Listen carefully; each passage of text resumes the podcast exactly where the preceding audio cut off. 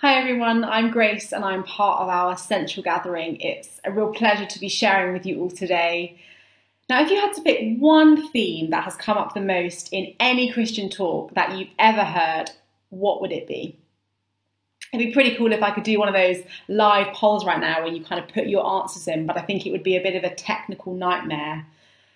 However, I am willing to hazard a guess that a consistent answer would be the theme of love. So, God's love for us, his desire for us to love him, and also his command for us to love others.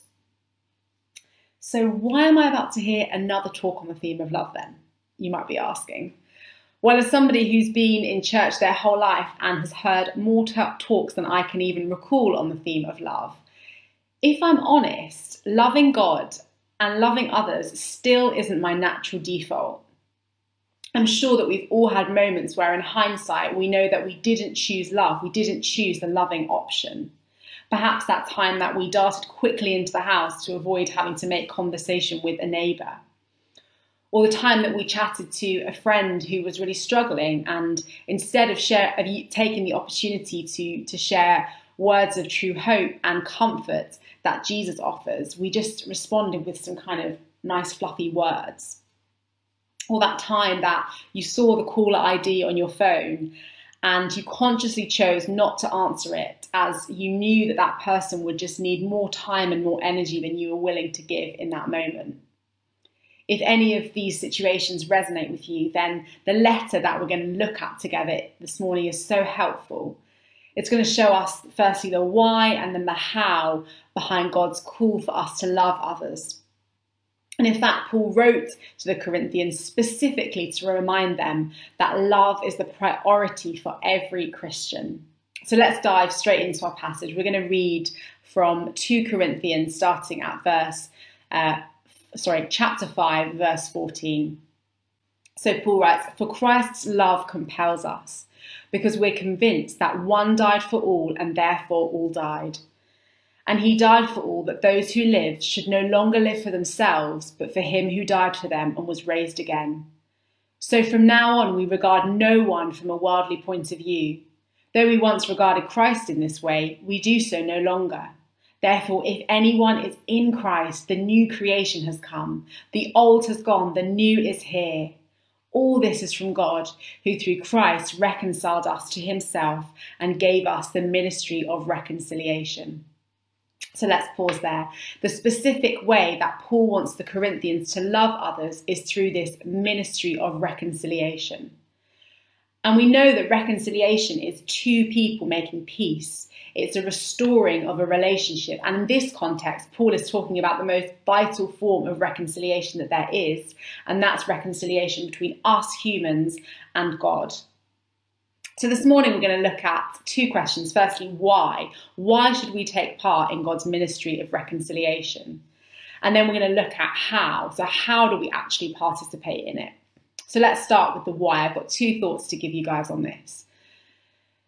So, first of all, at the start of our passage, verse 14, it says, For Christ's love compels us. And that's our first reason. Christ's love compels us. And there's a real force, like an oomph behind that word compel, isn't there? It means to be to be moved, to be driven, to be stirred to action by something. You see, the church in Corinth, they knew about God's love, but it didn't necessarily shape their lives. Their, their knowledge that Christ had died for them, it didn't deeply move their hearts and lead them to share this love with those around them too. And I don't know about you, but I think that that that attitude sometimes I see it in my own life as well. I acknowledge and I'm thankful for God's love, but often um, I tend to keep it to myself. So, how can I ensure that Christ's love transforms my heart? Well, I believe that to be compelled by God's love, we must drench ourselves in this love every single day, allowing the Holy Spirit to compel us to action. So, guys, my first call for you is um, let's meditate on, let's absorb the truth of Scripture. Let's get that worship music on repeat. There's been some cracking worship music released this last year, so let's let's get it on repeat. Let's Let's marvel at creation. Let's find refuge in the secret place of silence and solitude where it's just us and God. We can't be compelled by a love that we don't encounter daily. And I know in my life, one of the things that stops me from sharing the good news of Christ is it's a fear of rejection or sometimes just an assumption that people probably don't want to hear it. But when it comes down to it, these are my own insecurities and they stem from a desire for me to look to look good or to look cool or even just to look normal. But our passage this morning speaks directly into this. Verse 15 to 17 says, And he, he being Christ, Christ died for all, that those who live should no longer live for themselves, but for him who died for them and was raised again. So from now on, we regard no one from a worldly point of view. Now let's skip to verse 17. Therefore, if anyone is in Christ, the new creation has come. The old has gone, the new is here. So, did you catch that? The gospel is good news for all, it says in verse 15, and that's because Christ died for all. He died for the outcasts of society. He died for those in unreached places. He died for those that I feel like I just have nothing in common with.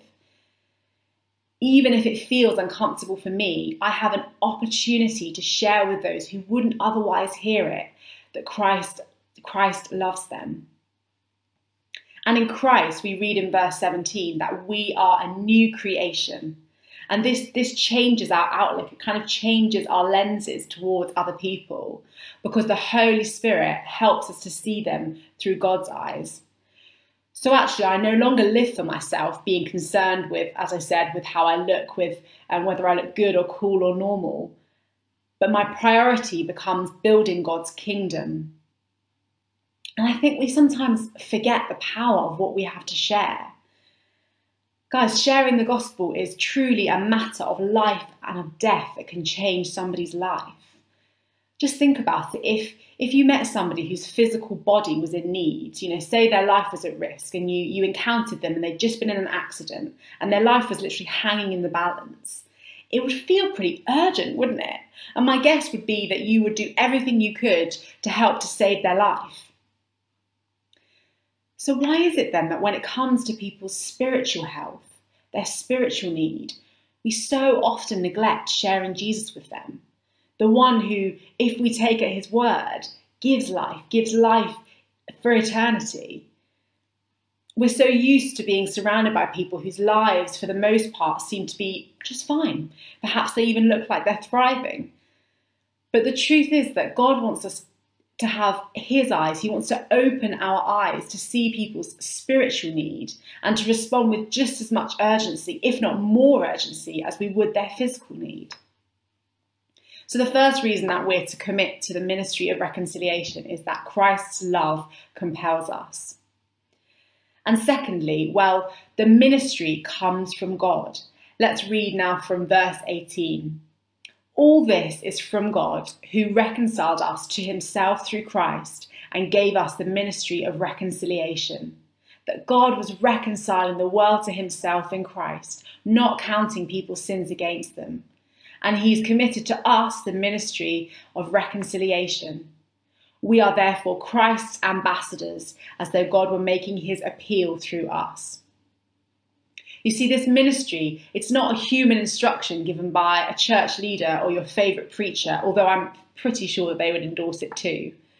But no, it's God Himself who's appointed you and appointed me as an ambassador, a minister, a mouthpiece of reconciliation in this world. And let's be honest, we all love being picked for stuff, don't we? You know, whether it's the job or the promotion or the sports team, when, you know, when we're chosen for something, it makes us feel valued, it makes us feel validated for the contribution that we can make. And we are the vessels that God, the Lord of all creation, has chosen to restore Himself to those who don't know Him.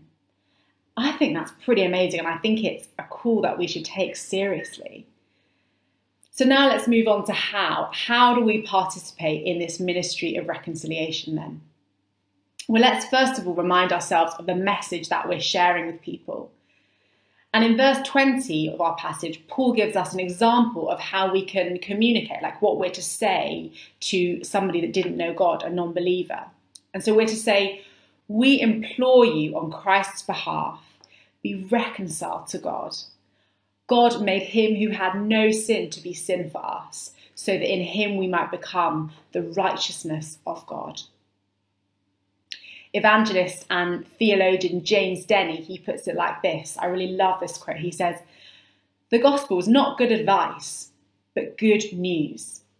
All the good advice it gives is summed up in this receive the good news. So, the message that we're to communicate to non believers is receive the good news, be reconciled to God.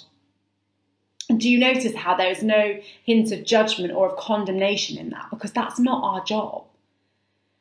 Maybe it starts with a small act of kindness that then leads eventually to a chat about faith. Or maybe you choose something like the three circles method that I shared a few months back. Do check that out again if you want a little refresher. However, you choose to share the ministry or the message of reconciliation, our job is simply to invite people to receive the good news that God has already made peace with the world through Jesus. So, if you're watching this morning and you wouldn't call yourself a Christian, well, I have incredible news for you.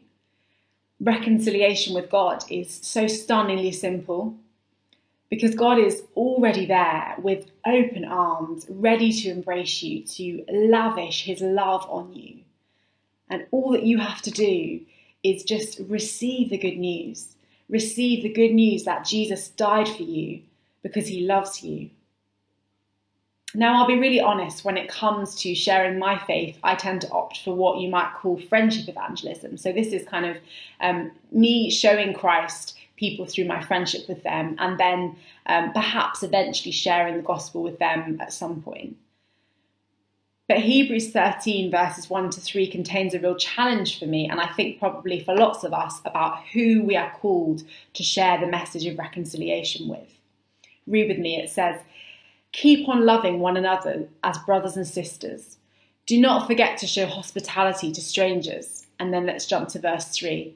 Continue to remember those in prison as if you were together with them in prison, and those who were ill treated as if you yourselves were suffering. So, did you catch those three groups of people um, who are all our brothers and sisters that we're called to love? Firstly, we've got strangers, then we've got those in prison, and then we've got those ill treated. I don't know about you, but showing love in those contexts feels a fair bit more nerve wracking and difficult than loving those that I'd naturally be friends with.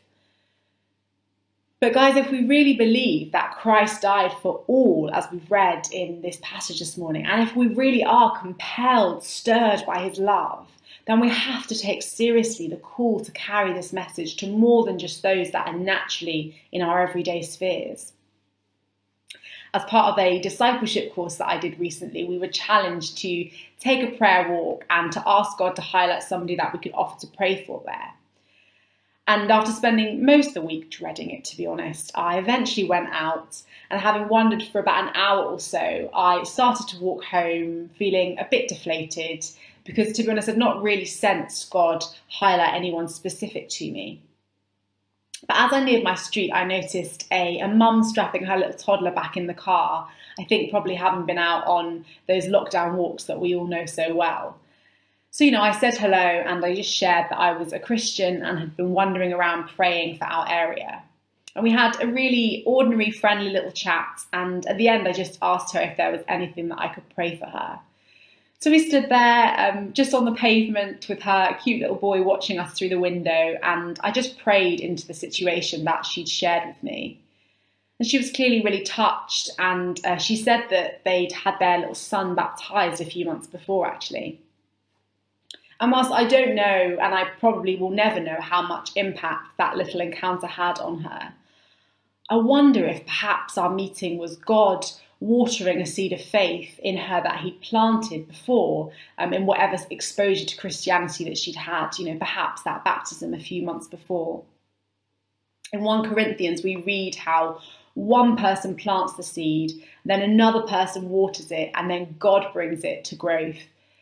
You know, take Paul himself, he had definitely heard about God before the moment of his conversion. And each of those times that he heard the gospel, they would have each contributed to his fuller understanding of God when he eventually received the good news of Christ. Now, perhaps you're listening to this and you've already discounted yourself from the ministry of reconciliation for a number of reasons. Perhaps your internal dialogue sounds something like this about now. You're thinking, well, if only I was better at talking to new people, if only I was more confident, or if only I had a better lifestyle to model, then I could be Christ's ambassador in God's ministry of reconciliation. But let me encourage you the only thing that's required for you to, the only thing, sorry, the only thing that is required is for you to have had a personal reconciliation with God yourself. Let me say that again. The only thing that's required for you to participate in God's ministry is for you to have been personally reconciled to God. The truth is, we are all unimpressive carriers of the gospel. 2 Corinthians 4, verse 7 describes the power of God in us as treasure in jars of clay. You know, we are the jars of boring, ordinary clay to show that the surpassing power belongs to God and not to us. Yes, we're, we're weak, we're, we're awkward, we're broken people, but the power of Christ shines through our cracks of brokenness. So don't discount yourself from this ministry. God doesn't want you, He doesn't need you to, to discount yourself from His ministry because it's His power at work in us. So, to end, I'd just like to tell you about my great uncle Chris, although he actually hates being known as great uncle Chris. So, I think from now on, I'm just going to call him Chris because he may well be watching this morning. Chris and his wife spent 23 years running weekly Bible groups and alpha courses in prisons. And it was actually his wife who had originally wanted to start the ministry. And so Chris kind of reluctantly agreed to accompany her, even though he didn't actually really want to at first.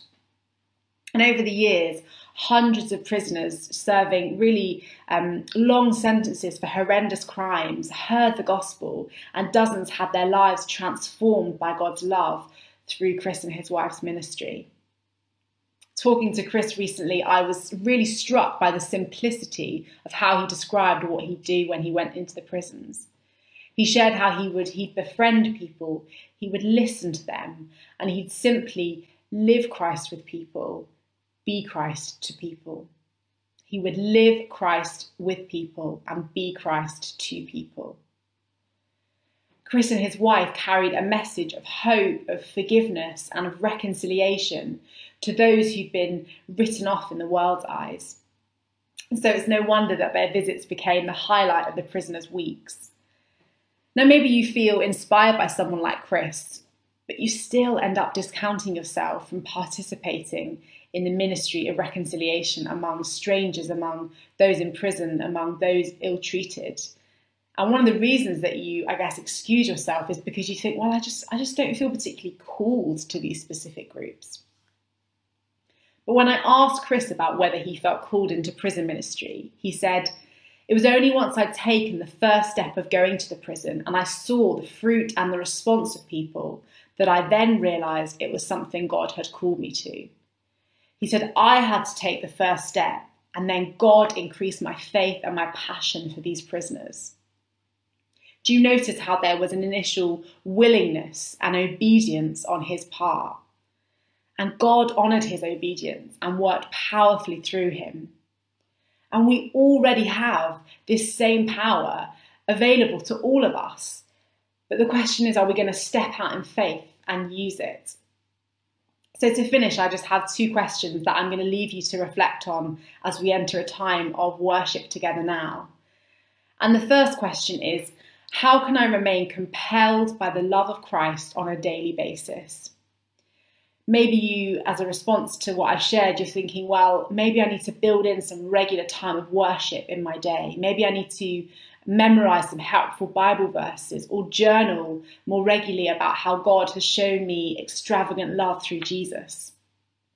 And then the second question is, how will Christ's love motivate me So once I've once I've filled myself, once God's filled me with his love, how will that motivate, compel me to play my part in his ministry of reconciliation? What's, what first step do you need to take? Maybe you start as I did and you resolve to chat to a stranger whilst out on a lockdown walk. Or maybe you find out about some opportunities for local prison ministry or projects that support those that are marginalised, ill treated by society. But, guys, let's be on the front foot. Let's be seeking out opportunities to live Christ with people and to be Christ to people. So, as we come now to respond in worship, I would just love us to take some time to receive the love that God has for us and then to ask the Spirit to compel us, to stir us to action in sharing that love with others. So, let me pray for us. God, I thank you for your wonderful, extravagant love for us. I pray now that you would drench us afresh in this love. God, whether it's a love that we've known all of our lives or we've heard about it and we're receiving it for the first time today, God, would you pour your love into our hearts afresh? And God, as we receive, would you stir us? Would you inspire us? Would you show us um, how we can move towards loving others. Show us those specific first steps that you want us to take in sharing the love of those, the love of Christ with those that don't know him. Let's receive from him now and ask his spirit to move us to action. Amen.